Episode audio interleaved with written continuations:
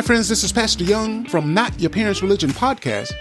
I'm excited because we are launching a daily devotional series starting January 8, 2024.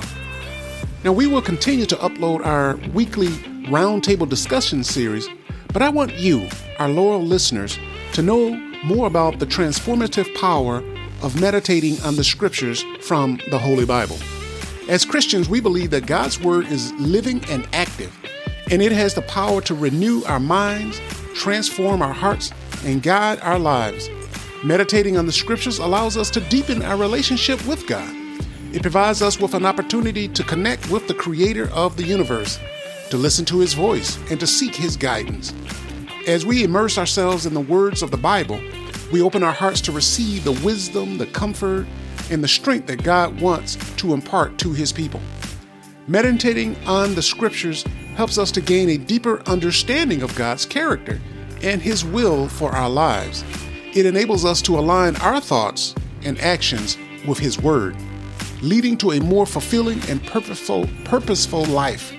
The Bible is filled with promises, encouragement, and guidance that can bring hope and peace to our hearts, even in the midst of the most challenging and difficult times. Daily meditating on the scriptures can bring about positive change in our mind and spirit. It promotes a sense of inner peace, reduces anxiety, and increases our faith. It also helps us to develop a more positive and compassionate mindset, leading to improved emotional and mental well being. In addition, meditating on the scriptures empowers us to live out our faith in practical ways. It equips us with the spiritual strength and wisdom needed to overcome temptation, make wise decisions, and treat others with love and kindness. The benefits of daily scripture meditation are countless.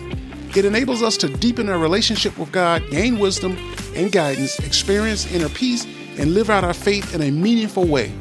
As we continue to meditate on the scriptures, may we experience the transformative power of God's Word in our lives.